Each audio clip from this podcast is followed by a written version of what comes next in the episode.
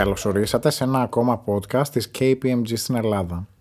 Ονομάζομαι Αλκιβιάδη Χαράβας, είμαι διευθυντής marketing, επικοινωνίας και κοινωνικής υπευθυνότητας στην KPMG και είμαι χαρούμενος που βρίσκομαι στο βήμα αυτό.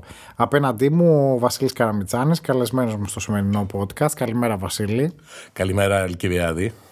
Το Embrace Equity Talks πρόκειται για μια σειρά podcast τα οποία επιχειρούμε να ενθαρρύνουμε την κοινωνία και τον επιχειρηματικό κόσμο να υιοθετήσει αυτή την καλή πρακτική, την πρακτική του equity και να πατάξουμε τους αποκλεισμούς και τις διακρίσεις. Έτσι με αφορμή το φετινό μήνυμα της Παγκόσμιας Μέρας για τη Γυναίκα, το Embrace Equity, θέλουμε να σας συστήσουμε κάποιες προσωπικότητες της επιχειρηματικής και μη ζωής που εμπνέουν όλους εμάς, μας εμπνέουν για το ήθος και την πορεία τους. Ε, πάμε λίγο να γνωρίσουμε από κοντά λοιπόν τον καλεσμένο μας. Ε, πρόκειται για τον Βασίλη Καραμιτσάνη.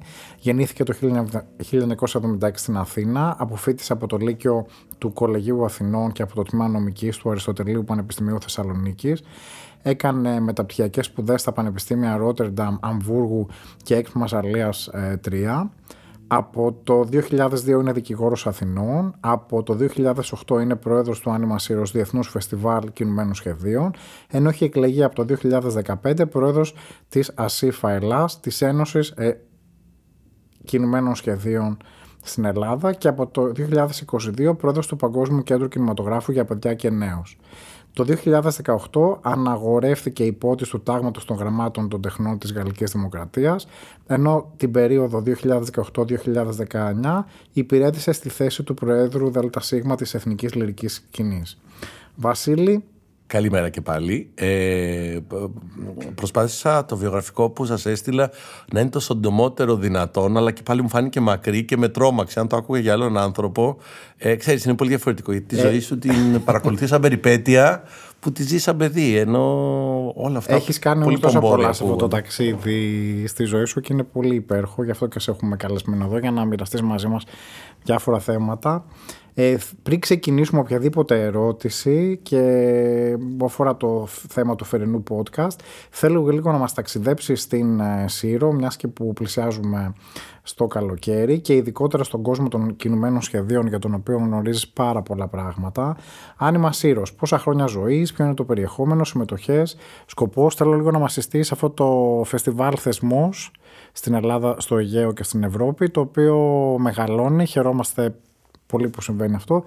Λίγο να μας κάνει κοινωνούς ναι, βεβαίως. Ε, μιλήσαμε πριν για περιπέτειες. Η μεγαλύτερη περιπέτεια της ζωής μου με τα ups και τα downs, με πολλές πολλές επιβεβαιώσεις αλλά και πολλές απογοητεύσεις είναι το Anima Heroes ε, που είναι το διεθνές φεστιβάλ και αγορά κινουμένων σχεδίων που έχει αναδειχθεί τα τελευταία χρόνια ε, στα 20 μεγαλύτερα του κόσμου, το σημαντικότερο της Μεσογείου, το μοναδικό που έχει επαγγελματική αγορά και σίγουρα καταλαμβάνει μεγάλο μέρος της ζωής μου ε, όλα αυτά τα χρόνια. Ξεκινήσαμε το 2008 να φτιάξουμε έναν ε, αποκεντρωμένο θεσμό αφιερωμένο στην τέχνη της εμψύχωσης, όπως λέγεται επιστημονικά το animation στα ελληνικά, τα κινούμενα σχέδια κατά πολλούς.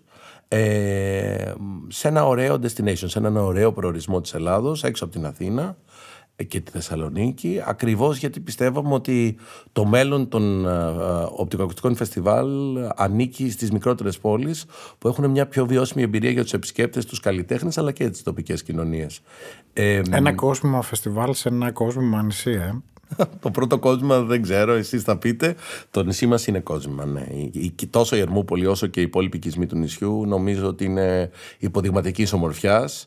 Όλες οι κυκλάδες είναι μοναδικό, μοναδική κυβωτός ε, πολιτισμού, αρχιτεκτονικής, φυσικής διαφύλαξης, περιβαλλοντικής διαφύλαξης, παρόλα τα προβλήματα που αντιμετωπίζουν και αυτές οι περιοχές της Ελλάδος. Ε, ξεκινήσαμε λοιπόν το 2008, πριν 16 περίπου χρόνια, ε, το 2008, όπου κάναμε πολύ δειλά βήματα. Ήμασταν δύο άνθρωποι, εγώ και η Μαρία Νεστοπούλου, που είναι η συνειδητρία και νυν όλα αυτά τα χρόνια, δηλαδή η διευθύντρια του φεστιβάλ. Τους χαιρετισμούς μας λοιπόν στη Μαρία Νεστοπούλου. Θα τους μεταφέρω και ευχαριστούμε. Ε, σε συνεργασία πάντα με τον τοπικό Δήμο αλλά και την περιφέρεια Νοτιού Αιγαίου και σιγά σιγά το φεστιβάλ απέκτησε τρεις βασικούς πυλώνες. Ο πρώτος πυλώνας είναι οι προβολές, αυτό που περιμένει κάποιος από ένα κινηματογραφικό φεστιβάλ. Βεβαίως μόνο κινούμενα σχέδια, όχι δηλαδή ε, ταινίες που έχουν φτιαχτεί με χρήση κάμερας, αυτό που λέμε live action στη γλώσσα την κινηματογραφική. Ε, προβολές διαγωνιστικές, προβολές πληροφοριακές, πολλά διαφορετικά διαγωνιστικά τμήματα, ανάμεσα στα οποία υπάρχει και ΛΟΑΤΚΙ διαγωνισμός. Είμαστε το μόνο κινηματογραφικό φεστιβάλ στην Ελλάδα που έχουμε διαγωνιστικό, πλήρες διαγωνιστικό τμήμα με ΛΟΑΤΚΙ θεματολογία, animation πάντα. Ε, Δεύτερος πυλώνας είναι τα εκπαιδευτικά προγράμματα. Εκπαιδευτικά προγράμματα που φτάνουν τα έξι περίπου τον αριθμό στο ετήσιο φεστιβάλ. Έξι μέρες η διάρκεια του φεστιβάλ πλέον και έξι εκπαιδευτικά προγράμματα για παιδιά πρώτη-δεύτερη σχολικής ηλικίας, για άτομα με αναπηρίες, ε, για άτομα τρίτης ηλικίας, πάντα σε συνεργασία με κοινωνικές δομές του νησιού, για επαγγελματίες, για φοιτητές. Και τρίτος πυλώνας είναι εδώ και 8 χρόνια, σχεδόν 9 πια, η επαγγελματική αγορά. Χρησιμοποιούμε τον όρο αγορά, αγκόρα και στα αγγλικά, ακριβώς για να υποδηλώσουμε την, την έννοια της αγοράς ως κέντρο όχι μόνο ανταλλαγής και συναλλαγής περί τα προϊόντα, αλλά κυρίως της διακίνησης της ελεύθερης ανταλλαγής ιδεών. Ε, και αυτό, τολμώ να πω, ήταν εκείνο το, το trigger point, το εναρκτήριο σημείο που το φεστιβάλ πλέον από σημαντικό διεθνώς έγινε ένα, ένας πολύ σημαντικός ε, περιφερειακός παίκτης. Απλά για να μείνουμε λίγο στα Metrics, επειδή μιλάμε και με την KPMG που είναι μια εταιρεία α, συμβούλων και συχνά επιχειρήσεων, άρα τα νούμερα μετράνε. Ήμασταν περίπου 8 άτομα στην ομάδα παραγωγής στην πρώτη εκδήλωση, στην πρώτη έκδοση του φεστιβάλ το 2008. Το 2022 εσείς φτάσαμε τα 94. Οι δε ταινίες που παίξαμε την πρώτη χρονιά ήταν 78 και τώρα παίξαμε λίγο παραπάνω από 200, ενώ δεχτήκαμε μέσα από την πλατφόρμα υποβολής πάνω από 4.000. Τα μεγέθη έχουν εκτοξευθεί, αλλά η κλίμακα των κυκλάδων μας επιβάλλει ένα μέτρο και μια, ένα, μια ανθρώπινη διάσταση η οποία είναι απαράμιλη και νομίζω ότι κάνει και αυτό το φεστιβάλ ε, τόσο ξεχωριστό στην Ευρώπη. Είμαστε ένα μεγάλο φεστιβάλ που γίνεται στη μικρότερη πληθυσμιακά πόλη της Ευρώπης και αυτό δημιουργεί έτσι μια μοναδικότητα στην εμπειρία, κυρίως όμως έχει φτάσει σε ένα σημείο που έχει δημιουργήσει οργανική σχέση με την τοπική κοινωνία της Σύρου. Που για μας από το ξεκίνημα ήταν στόχος, μετά το, την πέμπτη έκδοση έγινε εντατική προσπάθεια με ολόχρονη παρουσία στο νησί, με συνεργασία σε, με κοινωνικές δομές και σε κοινωνικές δράσεις που ξεπερνούν την περίοδο του φεστιβάλ που είναι πάντα στα τέλη Σεπτέμβρη. Και νομίζω ότι σήμερα πια το άνοιμα, όπως το λένε οι ντόπιοι στη Σύρο, είναι ένας από τους παράγοντες διαμόρφωσης της πολιτισμικής πραγματικότητας του. Βασίλη, και θέλω να στο επιβεβαιώσω αυτό, ότι από, το, από τις καλοκαιρινές μου διακοπές στο νησί, διαπίστωσα από πολλούς ότι πραγματικά αισθάνονται αυτό το φεστιβάλ ότι είναι ένα δικό τους φεστιβάλ το έχουν αφογκραστεί και το νιώθουν πάρα πολύ δικό τους και είναι πολύ σπουδαίο που το καταφέρατε αυτό. Συγχαρητήρια σε όλη την ομάδα. Θα ήθελα να επικεντρωθούμε λίγο στο εξής. Ανέφερες πριν τα εκπαιδευτικά προγράμματα, το οποίο είναι ένας σημαντικός πυλώνας του φεστιβάλ Ανήμα Και σε σχέση με, με κάποιες προηγούμενα podcast τα οποία έχουμε κάνει εδώ στο στούντιο του Αμερικανικού Κολεγίου, ε, θέλω λίγο να μας πεις πώς πιστεύεις, πόσο πιστεύεις ότι συμβάλλει η εκπαίδευση στη δημιουργία μιας πιο συμπεριληπτικής κοινωνίας; Ωραία ερώτηση και ξέρεις δύσκολη να απαντηθεί. Ε, το λέω με την ιδιότητά Θέλω μου. την άποψή σου γιατί και εσύ από την πλευρά ξέρω ότι είσαι από τους πρώτους εσύ και η Μαρία που έχετε βάλει το κομμάτι της εκπαίδευσης μέσα στο φεστιβάλ. Δεν μείνατε, δεν σταθήκατε μόνο στο κομμάτι των προβολών το οποίο είναι και το αυτονόητο. Ε, και, και, και, και αυτό είναι σημαντικό γιατί το κομμάτι της εκπαίδευσης μας πάει λίγο πιο πέρα. Δεν μαθαίνουμε μόνο στον άλλον να τρώει το ψάρι, αλλά και πώς να το ψαρεύει. Πολύ σωστό. Πολύ σωστό. Είναι μια ωραία αφετηρία για να πω ότι για μας η εκπαίδευση στον τομέα του animation καταρχάς είναι άτυπη. Την τυπική εκπαίδευση την παρέχουν τα σχολεία, τα πανεπιστήμια και ούτω καθεξής. Εμείς λοιπόν κάνουμε εργαστήρια με δύο ώρες και τρεις ώρες συνεδρίες που μπορούν να παραλαμβηθούν δύο και τρεις φορές στη διάρκεια του φεστιβάλ, όπου οι άνθρωποι με τη χρήση των τεχνολογιών αφηγούνται τη δική τους ιστορία και φτιάχνουν τη δική τους ταινία. Για μας λοιπόν ήταν απαραίτητο να μπορέσουμε, επειδή το βασικό κοινό που συμμετέχει είναι από το νησί και το νησί αυτό έχει υπερήλικες, έχει άτομα με αναπηρίες, έχει άτομα τα οποία την περίοδο της κρίσης, οπότε ξεκίνησε το φεστιβάλ, αντιμετωπίζαν πολύ σημαντικό εμποδισμό και προβλήματα. Έπρεπε λοιπόν όλους αυτούς τους ανθρώπους και μέσα από θεματικά εργαστήρια, αλλά και μέσα στα γενικά εργαστήρια δια της συμπεριπτικής μεθόδου να τους εντάξουμε. Πρώτον, για να έχουμε ένα κροατήριο σοβαρό στο νησί. Και δεύτερο και βασικότερο, γιατί όπως πολύ σωστά είπες, η εκπαίδευση είναι η αφετηρία για μια καλύτερη κοινωνία. Και η εκπαίδευση δεν είναι μόνο για τα σχολικά χρόνια, ούτε μόνο για τα φοιτητικά χρόνια. Είναι διαβίου, το ξέρουμε όλοι. Και στόχος είναι όλο και περισσότερο ενήλικοι άνθρωποι ή και υπερήλικοι άνθρωποι να έρχονται σε αυτά τα εργαστήρια και να παίρνουν την εντύπωση μιας πιο ανοιχτής διαδικασίας. Η ανοιχτή διαδικασία δεν σημαίνει απίθαρχη ούτε απρογραμμάτιστη. Για μας είναι πάρα πολύ σημαντικά όλα τα κουρίκουλα που υπάρχουν για τα εργαστήρια. Πρώτον, να συνδέονται κάθε χρόνο με τη θεματική. Έτσι, φέτος για το Άνιμα Σύρος 2023 έχουμε α, την... έχουμε το αφιέρωμα στο animation και στην αρχαία Ελλάδα, άρα όλα μας τα εργαστήρια για όλα τα κοινά στόχους θα διατρέχουν αυτή την ιδιαίτερη πολιτισμική, αξιακή και αισθητική σχέση που έχει η σύγχρονη Ελλάδα με την ε, αρχαία της κληρονομιά και θα προσπαθήσουμε να το, να το διαδώσουμε και μέσα από τα εργαστήρια και μέσα από τις άλλες μας δράσεις σε όλο το διεθνές κοινό που παρακολουθεί το φεστιβάλ. Αλλά πρώτον λοιπόν έχουμε ένα πολύ προγραμματισμένο κουρίκουλουμ που ετοιμάζουμε από πριν πάνω στη θεματική του κάθε φεστιβάλ. Δεύτερον έχουμε διαφορετικές μεθόδους επίτευξης των εργαστηρίων ανάλογα με τα κοινά. Γιατί μπορούμε να καταλάβουμε ότι ένα παιδί που βρίσκεται στην 5η-6η Δημοτικού σήμερα είναι απολύτως εγγράμματος προς τα πληροφορικά συστήματα και ως προς τις τεχνολογίες απεικόνησης, ταμπλέτες, κινητά. Είναι απολύτως εξοικειωμένοι και ως προς τις μεθόδους απεικόνησης, αλλά και ως προς το μήνυμα της απεικόνησης. Αντίθετα, ένας άνθρωπος που είναι 80-85 ετών και είναι μέλος του ΚΑΠΗ του, της, του Δήμου Σύρου Ερμούπολης, έχει μία μικρότερη κατά τεκμήριο δεξιότητα πάνω στα ψηφιακά μέσα. Άρα και η διαδικασία του προγραμματισμού που γίνεται για την εξαγωγή του εργαστήριου είναι εντελώς διαφορετική. Ομοίως άτομα με νοητική υστέρηση, όπως είναι τα άτομα με αναπηρίες που υπηρετούμε εδώ και έξι χρόνια με τακτικό εργαστήριο σε συνεργασία με το Κέντρο Δημιουργικής Απασχόλησης Ατόμων με Αναπηρία ε, Σύρου Ερμούπολης, έχουν έναν άλλο βηματισμό και μια άλλη μεθοδολογία για να μπορέσουμε να φτάσουμε στο τελικό αποτέλεσμα που είναι η δημιουργία μιας ταινίας. Αξίζει να πούμε. Βασίλη, χωρίς να θέλω να σε διακόψω, λίγο να αναφέρω ο τρόπος με τον οποίο περιγράφεις την πρόσβαση που έχουν οι άνθρωποι που επισκέπτονται το φεστιβάλ, αλλά και οι άνθρωποι της Σύρου ε, στα εκπαιδευτικά προγράμματα ε, αντανακλά και πρεσβεύει 100% το θέμα του φετινού International Woman Day που είναι το Embrace Equity γιατί δεν δίνει το ίδιο μαξιλαράκι βοήθειας σε όλους, αλλά δίνει το μαξιλαράκι βοήθειας που χρειάζεται ο καθένας για να μπορέσει τελικά να απολαύσει το φεστιβάλ και όλα αυτά που έχει να του προσφέρει. Και θα μπορούσαμε να δώσουμε, για να είμαστε και πολύ δηλαδή... ειλικρινείς, ευχαριστώ, θα μπορούσαμε να δώσουμε και περισσότερη προσπάθεια σε αυτό. Ξέρεις, είναι πάρα πολλά πράγματα που είναι στη σφαίρα του ιδεατού και για να γίνουν οι ιδέες πράξη περνάνε αρκετές εκπτώσεις και αρκετές διαθλάσεις. Αυτή τη διάθεση θέλουμε να την κάνουμε την ελάχιστη δυνατή. Γιατί για μας ίση σημαίνει όλη ίση. Μερική ίση δεν υπάρχει. Ε, και δεν είναι πάντα πάρα πολύ εύκολο γιατί η νησιωτικότητα που διακρίνει το φεστιβάλ. Γινόμαστε σε ένα ελληνικό νησί που έχει τρικυμίες, που έχει παραδοσιακούς οικισμούς χωρίς ράμπες πρόσβαση για τα άτομα που είναι εμποδιζόμενα σε αμαξίδιο.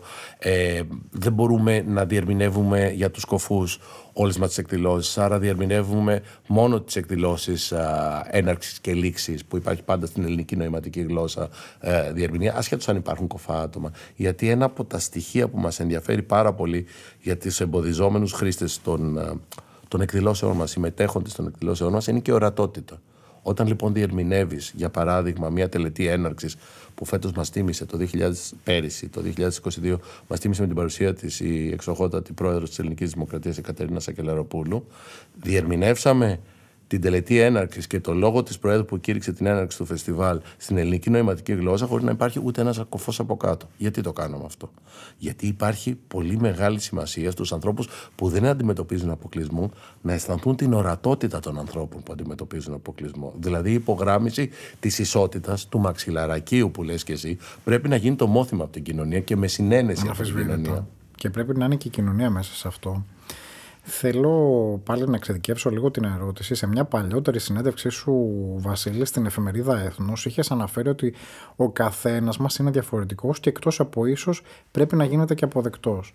Ο πολιτισμός, κατά τα ψέματα, σίγουρα επιτρέπει τη διαφορετικότητα και τον πλουραλισμό σε, σε όλους τους αιώνες που το γνωρίζουμε, σε όλες τις χώρες, έχει, είναι λίγο πιο inclusive από μόνος του από την εμπειρία σου η λαότικη κοινότητα πώς αντιμετωπίζεται εκτός του πολιτιστικού χώρου; Έχουν τα άτομα αυτά πρόσβαση στις ίσες ευκαιρίες; Κοίταξε, εχθρός του Άλκημου, Αλκιβιάδημου, εκτός του. Εχθρός του καλού είναι το, το καλύτερο. Η χώρα μας τα τελευταία, τολμώ να πω, 6-7 χρόνια έχει διαδράμει, έχει διατρέξει τεράστιες προόδους σε αυτό το τομέα. Όταν είπα ότι εκτός από ίση, σήμερα έχουμε πλέον θεσμική ισότητα. Όμως πέρα από τη θεσμική ισότητα πρέπει να επιτυγχάνεται κάθε φορά και η κοινωνική συνένεση που εκεί χτίζεται η αποδοχή. Οι ανεπτυγμένες κοινωνίες οι οποίες επιδιώκουμε να ανήκουμε και σταθερά στρατηγικά τα τα προηγούμενα χρόνια έχουμε προσπαθήσει με την ψήφιση του Συμφώνου Συμβίωσης για ομοφυλά άτομα, ελπίζουμε σύντομα και του γάμου για τα άτομα του ίδιου φύλου, για την ιστορία με τη διόρθωση ταυτότητας φύλου, είναι σε μια κατεύθυνση όπου η θεσμική εξομάλυνση θα δημιουργήσει εκείνη την κοινωνική συνένεση που ακόμα και άνθρωποι που μπορεί να εμφορούνται από πιο εντός εισαγωγικών συντηρητικές απόψεις, ανέχονται, αποδέχονται, όχι μόνο ανέχονται, αλλά και αποδέχονται τη δυνατότητα του άλλου να είναι διαφορετικός και να την χάνει της ίδιας προστασίας από το κράτος, δηλαδή από την οργανωμένη κοινωνία. Άρα για μένα προπόθεση του να μιλάμε για ισότητα, ισονομία όπως λέγανε αρχαία οι Έλληνες, γιατί λέγανε δημοκρατία, μιλούσαν για ισονομία, ισότητα κάθε πολίτη τότε. Ίσως είναι και πιο σωστή απόδοση του equity το... Όταν μιλάμε λοιπόν για ισονομία, σημαίνει ότι και οι άνθρωποι οι οποίοι είναι στην πλειονότητα πρέπει να, να μάχονται και να αποδέχονται και να παλεύουν για την ισότητα της μειονότητας. Γιατί αλλιώς μιλάμε για μια λειψή κατάσταση που οδηγεί συνήθως σε έναν διαχωρισμό στον οποίο ζούσαν για πάρα πολλές δεκαετίες αυτά τα άτομα. Αυτά τα άτομα σε μία μειονότητα, αν το παρακολουθήσετε, περίπου 90% του πληθυσμού ανήκει. Ο ένας είναι διαβητικός και είναι χρονίο πάσχων. Ο άλλος είναι άτομο που έχει μια μορφή αναπηρία. Ο τρίτος είναι άτομο ομοφυλόφιλο. Το τέταρτο άτομο αντιμετωπίζει δυσφορία για το φίλο του. Το πέμπτο άτομο είναι γόνος δεύτερης γενιάς μεταναστών.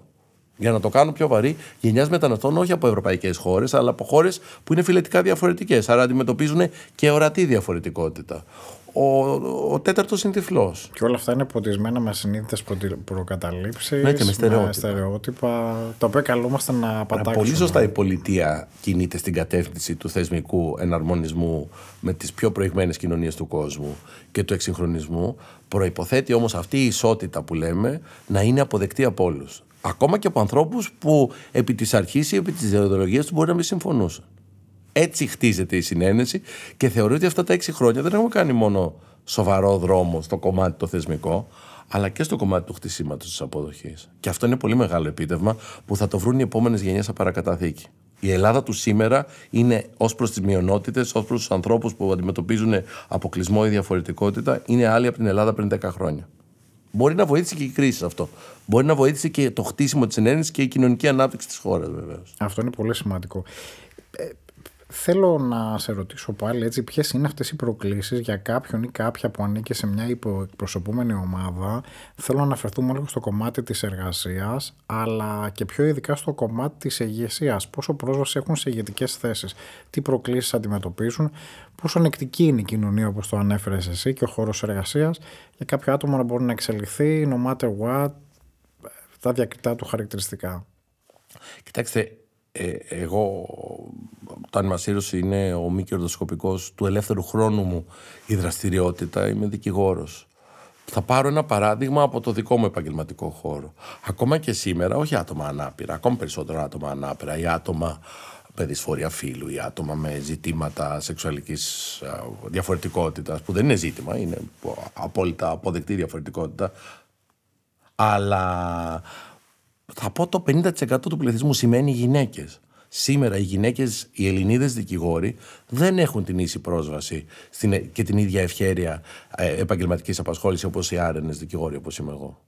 Αυτό πρέπει να το καταλάβουμε και πρέπει να συνειδητοποιήσουμε ότι η ισότητα στην εργασία θα έρθει μετά το χτίσιμο της θεσμικής ισότητας και μετά το χτίσιμο της αποδοχής. Άρα σήμερα η χώρα μας, και αυτό προκύπτει και από τις διεθνείς ενδείξεις, έχει πολύ δρόμο για να είναι στο επίπεδο το optimum ε, της ε, ίσης πρόσβασης των, αποκλει... Ε, των αποκλεισμένων ατόμων, των εμποδιζόμενων ατόμων για οποιοδήποτε κριτήριο. Είτε αυτό είναι σεξουαλική, σεξουαλικός προσανατολισμός, είτε είναι φύlo, είτε είναι εθνικότητα, είτε είναι αναπηρία.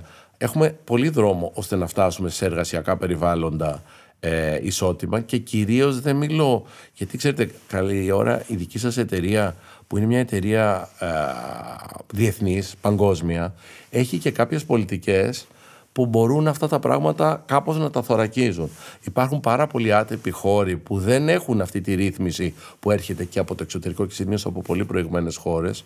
Και ακόμα οι άνθρωποι που αντιμετωπίζουν οποιαδήποτε διαφορετικότητα είναι εκτεθειμένοι σε διακρίσεις, είναι δέσμοι των στερεοτύπων και είναι πολύ μακριά από το να έχουν ίσες ευκαιρίες με ανθρώπους που δεν αντιμετωπίζουν αυτή την ε, διαφορετικότητα. Αυτό είναι σημαντικό, Βασίλη, και αυτό που αφουγκράζομαι έτσι από τη θέση μου, όπως λες και εσύ που βλέποντας την KPMG, είναι ότι βλέπω ότι η κυβέρνηση και οι θεσμοί προσπαθούν να δημιουργήσουν ένα πλαίσιο equity και ίσων ευκαιριών ανάμεσα στους άντρες και τις γυναίκες και με διάφορα κότα, με κάποιες, κάποιους στόχους που έχουν θέσει. Ε, νομίζω ότι όμως η κοινωνία προχωρά λίγο πιο γρήγορα από αυτό το φιλετικό, από το gender ε, Πολύ σωστή επισήμανση. Και θα, θα πρέπει λίγο να αφουγκραστούν και όλα αυτά τα, τα, τα κομμάτια της συμπερίληψης τα οποία συζητάμε και είναι Έχω να πω και στην κατεύθυνση αυτού που λες ότι Κάναμε, είμαστε και στο Αμερικανικό Κολέγιο Ελλάδος, οπότε ταιριάζει.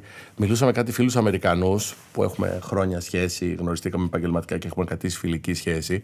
Και έλεγα, βρε παιδιά, η Ελλάδα κατάφερε να έχει γυναίκα πρόεδρο πριν από την Αμερική. Ενώ έχετε κάνει τόσα βήματα στο θέμα του equity, του diversity και το, και το inclusion.